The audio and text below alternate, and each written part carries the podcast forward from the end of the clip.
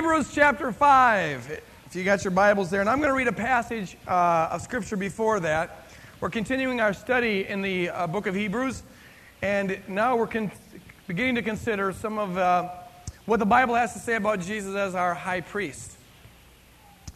But I want to read a passage here from the book of Matthew before turning to Hebrews chapter 5. This is, a, this is the prayer that Jesus prayed just prior to his crucifixion. It's in the Garden of Gethsemane. It says, Jesus went with his disciples to a place called Gethsemane. And he said to his disciples, Will you sit here while I go over there and pray? And he took with him Peter and the two sons of Zebedee and began to be grieved and agitated. Grieved and agitated. And then he said to them, I am deeply grieved, even to death. Remain here and stay awake with me, something that they found themselves unable to do.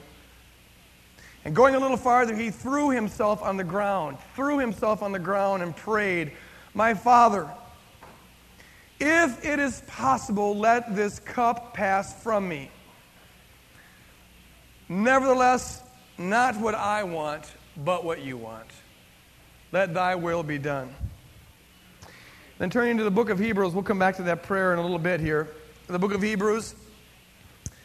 The author says this, starting with verse 1 of chapter 5 Every high priest chosen from among mortals is put in charge of things pertaining to God on their behalf, to offer gifts and sacrifices for sins. This is what a high priest does. He is able to deal gently with the ignorant and wayward, since he himself is subject to weakness. And because of this, he must offer sacrifices for his own sin as well as those of the people. And one does not presume to take this honor for themselves, but takes it only when called by God, just like Aaron was. Aaron was sort of yanked into this. What the author is doing there is this he's, he's laying out what the qualifications of a high priest are in order to demonstrate to these fellow Jews that Jesus is a proper high priest. To be a high priest, he so far said, you need to be a mortal, you need to be a human being. You cannot represent other human beings unless you yourself are a human being. You must empathize and totally sympathize with the people that you're representing. But also, to be a high priest, you have to be more than that. You have to be called by God. You can't run for this office. You can't presume this office. It has to be given to you by God. And now the author is going to say Jesus meets those qualifications. Verse 5 So also Christ did not glorify himself in becoming a high priest, but was anointed by the one, his Father, who said to him, you are my son, today have I begotten you. As he says also in another place, you are a priest forever, according to the order of Melchizedek. So Jesus here fills the qualification of one who was called by God, but he also fills the qualification of being a mortal who can sympathize with other mortals. Verse 7 In the days of his flesh, in the days of his humanity, the author is saying, Jesus offered up prayers and supplications with loud cries and tears to the one who was able to save him from death. And he was heard because of his reverent submission. That's strange. He was heard. Although he was a son, he learned obedience through what he suffered. And having been made perfect, or having been made complete, he became the source of eternal salvation for all who obey him having been designated by God a high priest according to the order of Melchizedek. So, this Jesus was one who was called. He's also one who was mortal. He empathizes with those who are weak because he, being made flesh, partook of that weakness. I want to pray for this message, but I'd like to ask a couple of people. I'd like to see if I can get seven, maybe more. But don't do this unless you really are going to commit to it uh, to provide sort of a prayer covering here as the word goes forth. Because the word going without prayer is utterly useless. And I just feel the need to have some intercessors here. We're going to be talking about intercessory prayer, and what I feel is the need to have some intercessory prayer as we're, as we're talking about this. So, could I have seven people who will commit to this? While I'm preaching, you can go ahead and listen, but all the while be doing intercession for me, saying, Lord, anoint the word, anoint the word, anoint the word, anoint the word. Could I have seven people or more? Okay, got a couple there? Just good. That's good. Just be interceding for me. Let's pray. Heavenly Father, I would pray thou that your word would come alive. that your word would take on an energy that is not of my own doing. Lord, I, I just pray, God, for your anointing because it is your anointing according to your word which breaks the yoke. And there's yoke here, Lord, and it needs to be broken. Lord, I just pray this morning that your army would be set on fire here to, be do, to do army stuff. And that your, your royal priesthood here, Lord God, would be set on fire to do royal priesthood stuff. But this isn't a gimmick that I'm supposed to talk anyone into, Lord. You've got to use whatever words I come out with, Lord, and, and you've got to invest it with your divine energy and make it come alive in our ears and make it come alive in our heart and bear kingdom fruit. Do it, Lord. Do it, Lord. I pray, Lord, that you'd motivate and bless the intercessors who are praying even as the word's going forth to keep on unlocking the vault of heaven that it would flow down, fall like fire, soak like rain, Lord. Hallelujah. Fall like fire, soak like rain, Lord. Hallelujah. In your name we pray. Amen. Amen. And the army of God said, Amen. All right. Three things I want to talk about here this morning. First thing is this I want us to draw our attention to consider a little bit the real humanity of Jesus Christ. The real humanity of Jesus Christ. There's two errors you can make in thinking about the person of Jesus Christ. The first error is a very common one. It's usually made by non believers or by people who are in sectarian groups or by people who are involved in other religions. And the, this, you don't sufficiently emphasize or recognize, if you recognize at all, that Jesus Christ is mighty God. You think that he's a great man, perhaps, a great prophet, perhaps, an anointed one, perhaps, or maybe you go so far as to say that he is a mighty angel, Michael the archangel, perhaps, as the Jehovah Witnesses say. But you don't recognize that He's the creator of the world, that He is, in fact, Lord God. And that is a mistake because the Bible portrays Him as being, in fact, the Lord God. He's called the creator of the world. In, in, in Colossians chapter 1, He's called God over all. Romans 9 5, He's called our great God and Savior. Titus 2 13, He's worshiped, He's adored, He's prayed to. He, he, he's given all the attributes and all the functions that's given to God, and that's because He is God. While he's fully human, he's fully God, and that needs to be emphasized. There's another error that can be made with regard to the person of Jesus Christ, and this is the one that evangelicals are more inclined towards. Those who believe the Bible, you grab hold of his deity, but sometimes we minimize his humanity, his real humanity. It's what I call sometimes a God in a bod theology. Um, it's a Jesus in a human suit, a God in a human suit. And the idea that some evangelicals have is that that Jesus was sort of like he's the creator walking around and he looks human and maybe he acts human and he eats like a human being and, and uh, does other bodily functions like a human being. I suppose, though, if you push that very far, they might get a little offended. Um, I got a, a student one time that got offended because somehow it came out that Jesus had to go to the bathroom like everybody else, and that was just beneath God. Well, it's not beneath God because God became a human being, and if you're a human being and don't go to the bathroom, you're in serious trouble. You just don't want to I'm not going to go there. I was going to say constipated Savior, but I, I thought I better back off of that one. Okay, but see, he was a real human being. And the idea that they have sometimes is that it's God in a bod and he looks human, whatever, but isn't really human. And so he doesn't, he doesn't really empathize with us. He's not where we're at. He's, he's always above us, you see. And if you believe that, then it's really hard to believe that Jesus Christ was really a brother, the firstborn among many brethren, and that he really understands what we're going through, that he can really empathize with us. There's a lot of Christians who are offended by the idea that Jesus was tempted. But the Bible says a number of times that Jesus was tempted. Now, he didn't sin. To be tempted is not to sin. To give in to temptation is sin. Jesus was really tempted. That's a genuine thing. That's a human thing. To be a human, even a perfect human, in a fallen world, is to be subject to temptation. Jesus was there.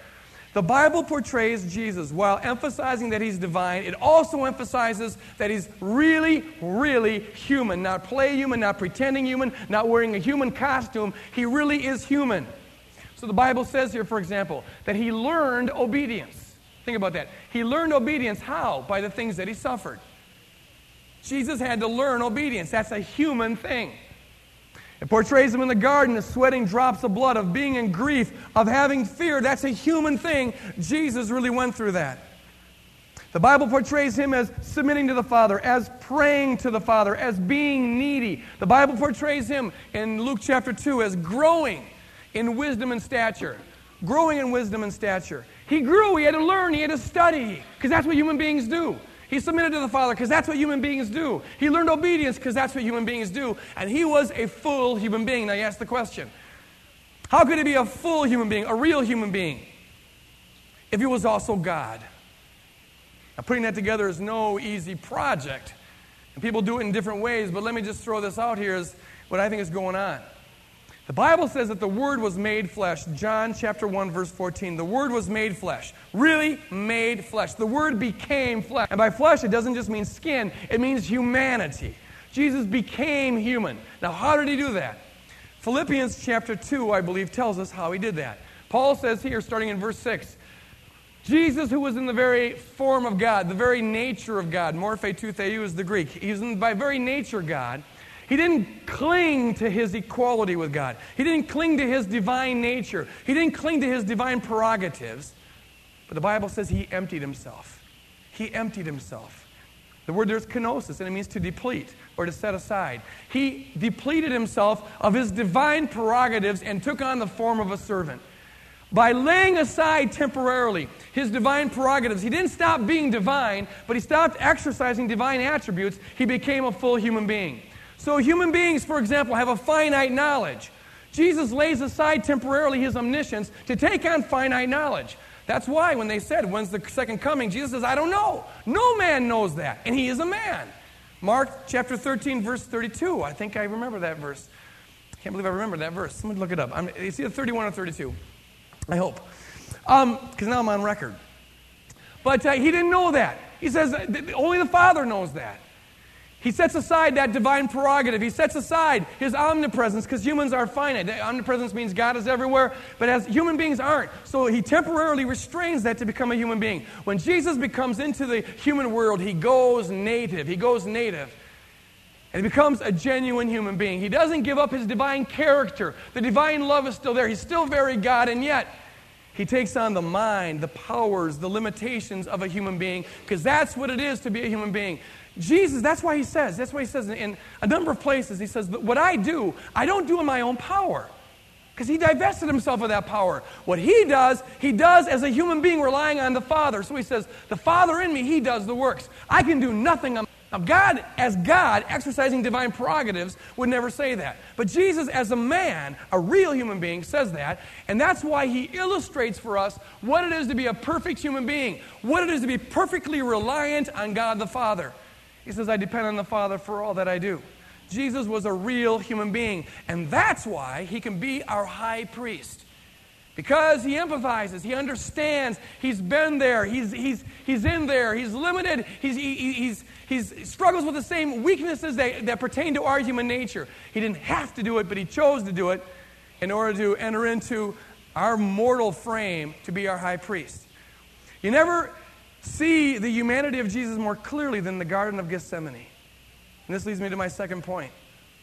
Jesus here prays this prayer. He's agitated, he's grieving, there's fear there. He's being a real human being facing a terrifying situation. So the book, the book of Hebrews says that he cries out to the Father with loud cries and tears and prayers and supplications. I don't believe that Jesus was crying out and was struggling with this because he was facing human death. Though the human death that he was facing by crucifixion was one of the most excruciating forms of torture known to humankind, and any real human being would fear that. I'm sure he had a normal human reaction to that, but that's not why he was crying out to God to save him and crying out and, sweating drops of blood. What he was facing on top of all that was this being the one sinless human being that's ever been around, he knows the gravity of sin. And he knows what is going to be happening when he's crucified. It's not just the physical aspect of the crucifixion that he's, fl- that he's flinching from right now, it's the awareness that it's the reason why he's being crucified. The Bible says all the sin of the world is going to be put upon him. He who knew no sin was made sin for us, that we might be made the righteousness of him. Praise God. That's 2 Corinthians chapter 5, verse 20. Jesus is looking at that. The sin of the world, the pain of the sin of the world, the horror of the sin of the world, the punishment of the sin of the world, the ugliness of the sin of the world. He on the cross is going to absorb, and he knows in a way that none of us could possibly imagine, because he, unlike us, was not familiar with sin. He knows the terror that that's going to be, to the point where he himself is going to experience hellish God abandonment on the cross. Is why he cries out, My God, my God, why, are you, why have you forsaken me? And facing that prospect, the Holy Son of God is crying out, Father, if it is possible to carry out this plan and spare me, do it. Nevertheless, not my will, but thine be done. And then the author says this in Hebrews chapter 5. It says, And he was heard because of his reverent submission.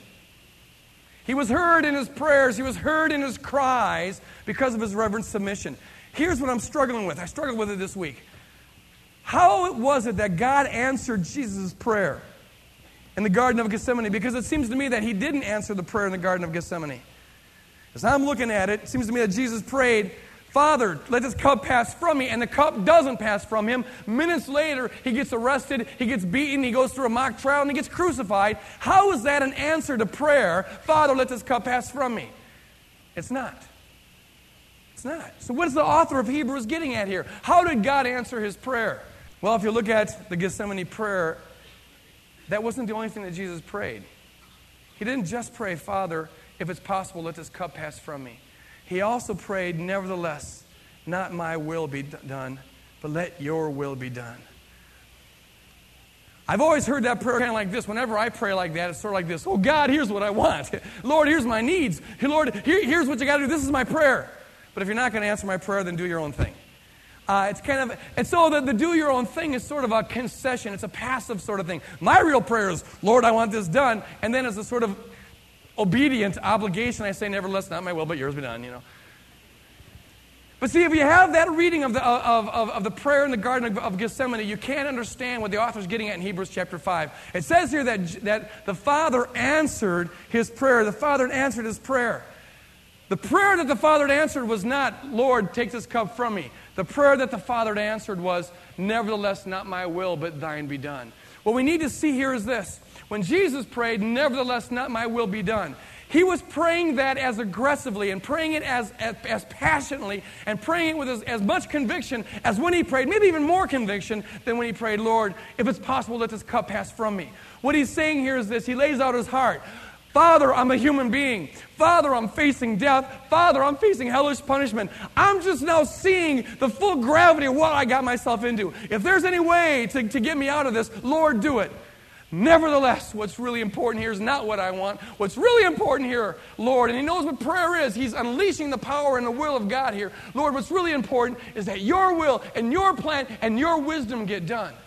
And if your plan and your will and your wisdom means I get crucified, then so be it. I pray that prayer, and the Father says, I answer that prayer. And so the, Jesus is taken to be crucified. It's sort of like this. Here's an analogy. Picture a war where you got a a general sending out soldiers into battle and they engage the enemy, and one of those soldiers is his son, let's just say for the sake of analogy. And as the war is going on, as the battle is going on, the, the strategy turns out to be this that you're going to lose all your troops. The general sees you're going to lose all your troops. You retreat them. But to retreat them, you have to have someone covering for them. And the person that happens to be leading point, the one person who's in a position to cover for them as they retreat, is the, the general's son. And the plan here is to retreat the army and then barrage them with, with, with, with aerial warfare and, and just bomb them. But to do that, the son has to stay stationed where, whereas the others draw back. And so the plan goes, the others draw back, and the son is out there covering for them. In the meantime, the enemy closes in and he gets surrounded. And he walkie talkies his general dad and says, Dad, look at, if there's any way, if there's any way that you can win this battle and spare me, I, of course, would like you to do that. But if that's not possible, what's really important here is winning this battle. We've got to win this battle. And if it means bombing the enemy while I am here, I give you permission to do that. Let the bombs fly. If I need to be spent for the battle to be won, then spend me. Because what's really important here is not my life individually considered. What's really important here is not my will. What's really important is winning this battle. It's you carrying out your will to win this whole battle. So send the fire if that's what's going to do it. So Jesus prays in the Garden of Gethsemane Lord, let your will be done. And it's not a passive sort of conceding thing, it's a part of his real prayer Father, let it be done. We need to understand this that when Jesus entered into this world, he entered into a war zone because the world is a veritable war zone. That's why it looks like a war zone. And the purpose for his coming into the world was the enemy to enter enemy ter- occupied territory.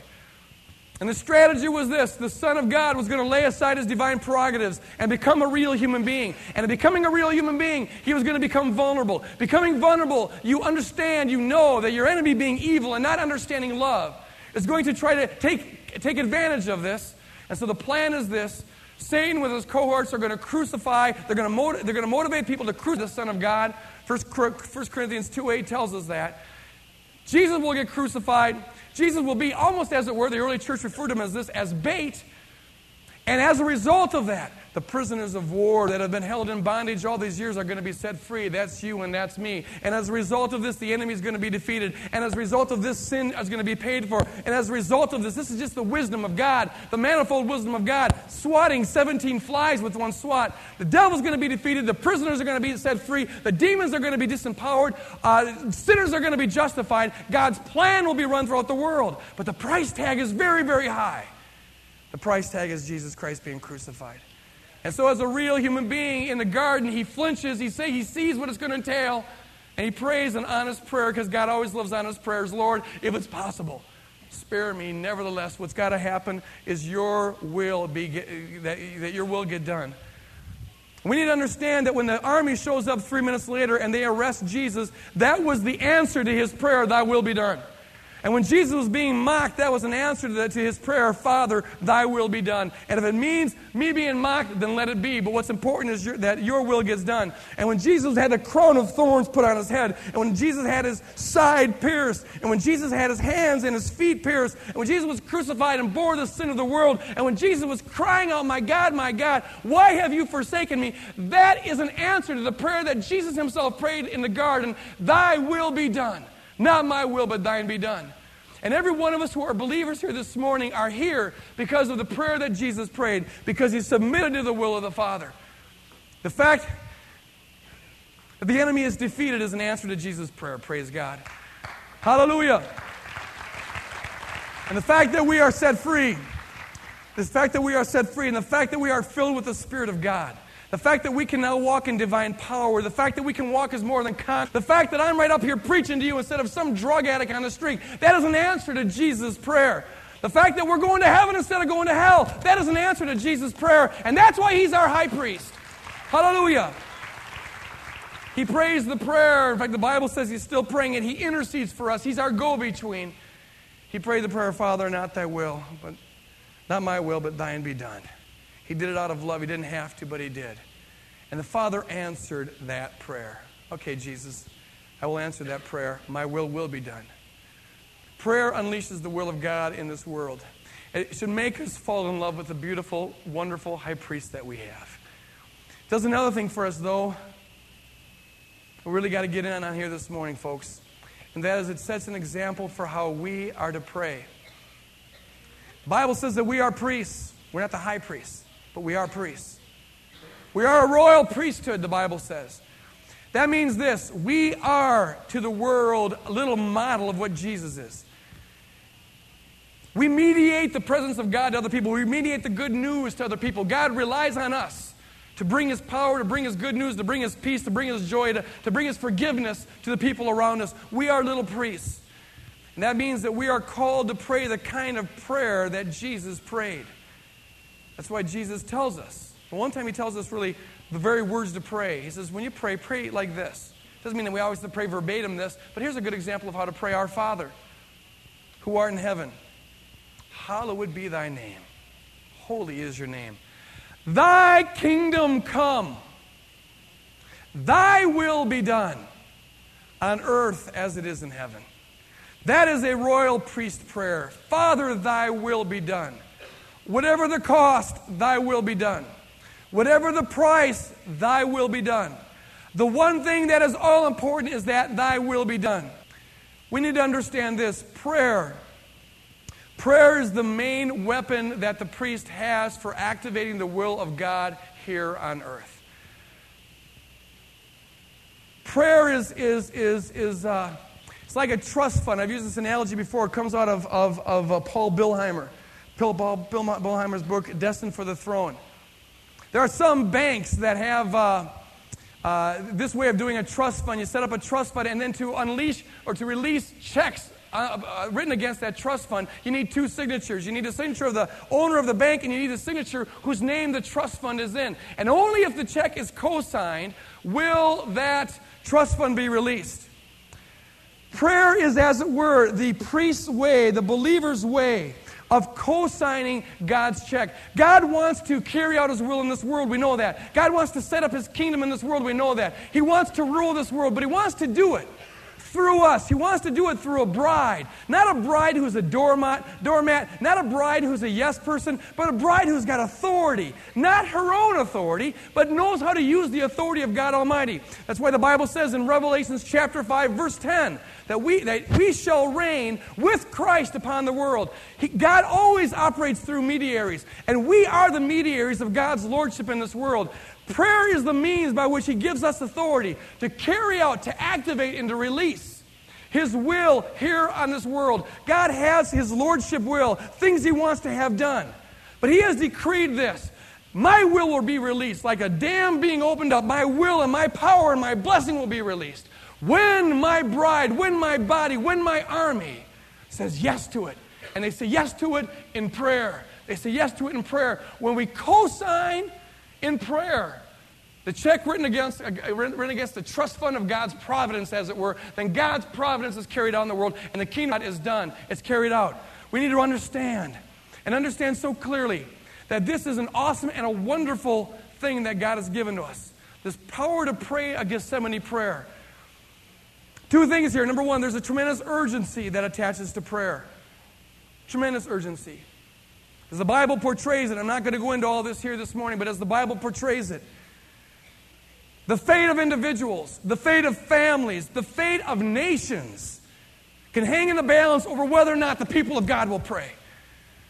The Lord looks for someone to stand in the gap in Ezekiel 22 to, uh, to help Israel avoid disaster, and he couldn't find any, so Israel goes under disaster. Things hang in the balance as to whether or not the people of God pray. The Bible says, If my people who are called by my name will humble themselves and pray, then will they hear from heaven. Then will they hear from heaven. Hallelujah. There's more, there's more ifs and thens connected with prayer than any other thing that God gives us. If you pray, then this will happen. If you pray, then there'll be blessing. If you pray, then there'll be healing. If you pray, then the blind will receive sight. If you pray, the kingdom will come. That's how we co sign the, the, the, the, the trust fund, the prayer. This isn't a game that God plays. He really, in a covenant, binds himself to this. Because I want my people to have say so, I want them to be empowered, because I want them to realize what it is to reign with me, I give them this power of prayer. There's an urgency that attaches to it, but there's also a tremendous promise that attaches to it. This is the second thing tremendous promise.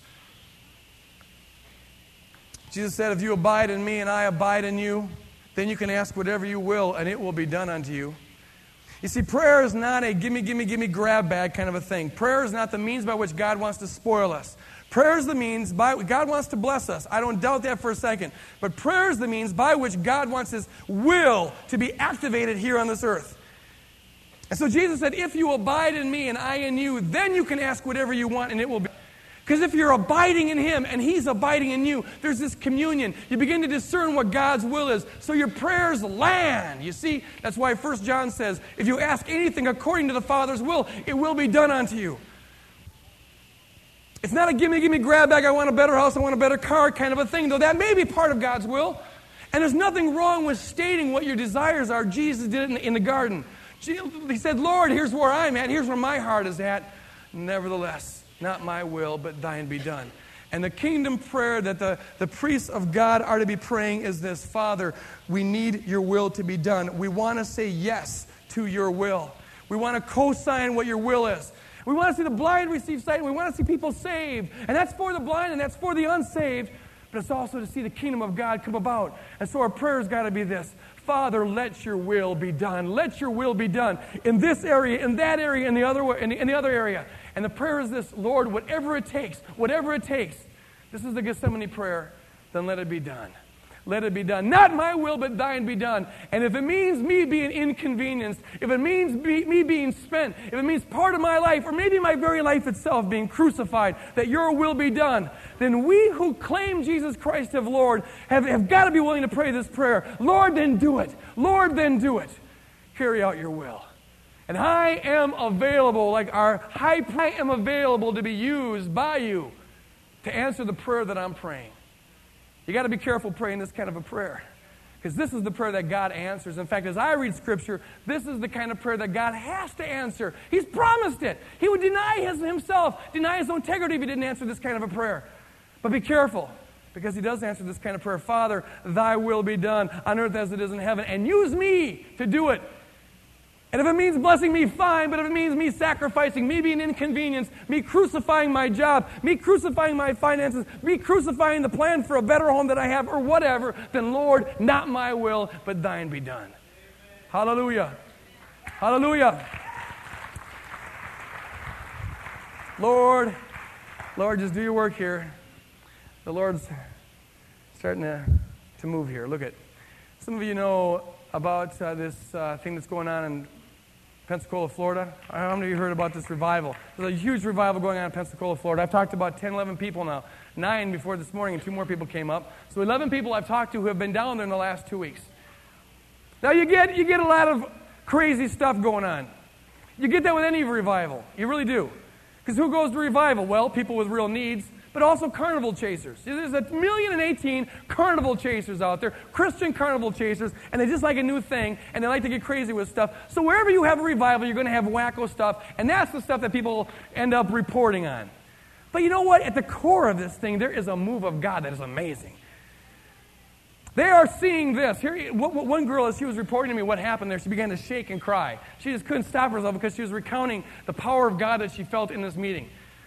There they are seeing groups of prostitutes getting saved at one time with their pimp. Their pimp, in fact, is witnessing to them, bringing them to the church, and they're getting saved. They're seeing people coming out of the occult, people coming out of Satanism, people coming out of drugs and stuff and throwing them up at the altar. They're seeing, they're seeing healings left and right. They're seeing a move of God that's just rejuvenating people. And they are seeing hundreds and hundreds, thousands of people, in fact, getting saved. It's a revival, an incredible revival that's going on. It's bearing a lot of kingdom fruit. Now, why is this happening? Is it because they got a great preacher? No. This congregation of 1,500 has the same preacher they've always had. He's a good preacher. But that's not why it's happening. Because they got a great worship leader? No, they got a good worship leader, but same worship leader they, this congregation of 1,500 had before then.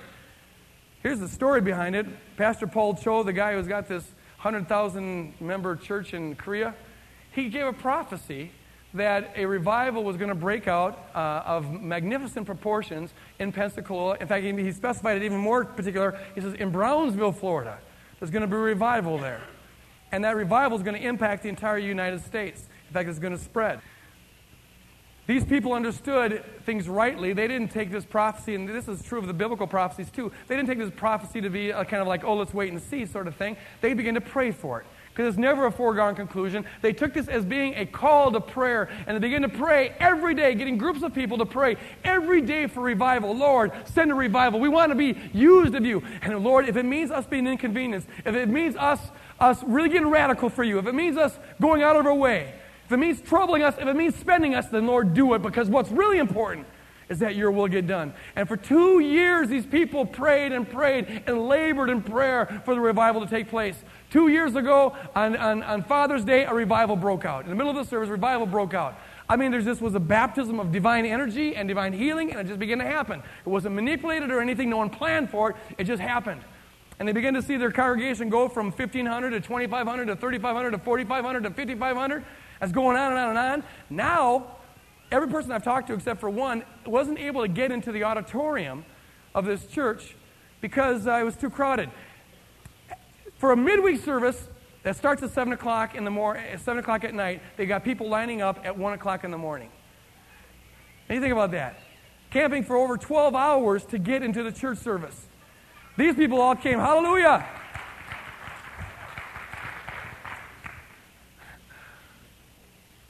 These people all came about 9 o'clock, 10 o'clock in the morning, and they had to get into overflow rooms. But praise God, the Spirit of God's falling in the overflow rooms too. they had to pray harder for that one, but it begins to happen. Which proves that, that overflow rooms, hey, overflow room people, you can get anointed, go ahead and get blessed. Maybe get more blessed. Go ahead, get, get, get baptized in the Spirit. Let it happen. But stuff's happening all over the place. Stuff's happening in the bathrooms, goodness sakes, in there. I mean, people are getting blessed everywhere they go. It happens because the people of God begin to co sign the check. God says, I want a revival to take place. Here's a group of people to say, okay, Lord, we're going to go with it. We write on the dotted line with our prayer, with our intercession, saying, Not my will, but thine be done, whatever it takes, whatever the cost, whatever the price. Let it happen, Lord God. And revival begins to break out. Why? Because God's promised that it would. If my people who are called by my name will pray, then will they hear from heaven. Some things you don't have to wonder about whether it's the will of God or not. And here's what is the will of God, folks. What's been happening at Woodland Hills? That's just, this is just a little microcosm of something else that God's doing across the nation and also here in the Twin Cities. And it's not by accident. It's never by accident. Charles Finney saw this. These things don't happen accidentally. They happen because there are intercessors, people who are willing to pray, Lord, whatever it takes, do it. They're praying Gethsemane prayers. And all over the place, in this body and in other bodies, people are beginning to pray this prayer. And there are people that are rising up who are really beginning to see that it's okay to let the gospel pinch you. It's okay to let the gospel alter your lifestyle. It's okay to get a little bit radical for Jesus because that alone is what bears kingdom fruit. And people are beginning to rise to the surface, and God's beginning to trouble the waters. What I know for sure, for sure, is this God does not want an apathetic, dormant church in the Twin Cities. Amen? Now, that doesn't excite God. What God wants, this is what His plan's always been, is to see the book of Acts happen in the Twin Cities. Hallelujah! But it's not going to happen because I'm up here talking about it, or because Norm's singing about it, or because Steve's out talking about it, or whatever. It's going to happen because the people of God say yes to it and they're willing to go to whatever extent it takes, and they're willing to pray for it over and over again. I don't know about you, you know, but, but it's just, I want so badly. I just praise God for what He's been doing here, and I want more. To see God, God, just, just, just use me. Use me, Lord, whatever it takes. And Lord, even, even to this point, to say, Lord, Lord, my desire is to see Woodland Hills explode as kind of a heartthrob that's going to feed the church in the Twin Cities. Use us, Lord God. Pour out your spirit here. Bless the people. Form house churches and so on. But Lord, if it would further your kingdom to fold this place, then fold it. Then fold it, Lord. Do we dare pray that prayer? You know, if that's God's will, because what's important here is not what I want or what you want, what's important is what God wants. All we need to do is make ourselves empty vessels, open faucets through which the water of God's power is going to flow. With which the water of God's power is going to flow. I challenge you, I challenge you to pray Gethsemane prayers. To have the faith to believe God's will to be done in your family, in your body, and in your office, and wherever and always be praying, Lord, nevertheless, not my will, but thine be done. And let God move you in answer to that prayer. Do you have the courage to pray that prayer and to be open to God using you to answer that prayer? That and that alone is how the work of God, the book of Acts, work of God, is going to go forth here in the Twin Cities. Why else is there to live, you guys? what else is there? Hallelujah. 70 years from now, there's not one thing that we're involved in that's going to make a bit of difference save this. Hallelujah. Hallelujah. This is what it's all about. Father, I just pray that your will would be done, that your kingdom would happen here, Lord God. We release your will here. We release your power here. We release your spirit here, Lord God. You've chosen by the foolishness of preaching and the foolishness of us silly, fallible people to build your church, to build your kingdom. That's your wisdom, Lord. Uh, it makes us laugh at the devil. If he can't even have authority over us, he must really be a wimp, and that's because of what you've done to him. We give you the praise for it. Hallelujah. Hallelujah. We give you the praise for it. Well, Lord God, if you're pleased to do so, use us, Lord God. I pray as we go out of this place, we go with a kingdom mentality. And we start with our own life and say, Lord, your will be done in my life. And we move it to our families and we say, Lord, your will be done in our families and in our places of employment and in the way that we spend our money and in the way that we spend our time and the people that we spend our time with. Lord God, just let prayer fall like fire from heaven and soak like rain, Lord God, and bear kingdom fruit according to the fruit of your spirit, the power of God. Hallelujah. Have your way here, Lord raise up a kingdom people. And let it happen here in the Twin Cities, Lord. Thank you, Jesus, for praying your prayer and going to the extreme that you went, that we could be here this morning and know who you are. And Lord God, give us the courage to follow you, to follow that example, and do so for others. In your holy name we pray. Amen.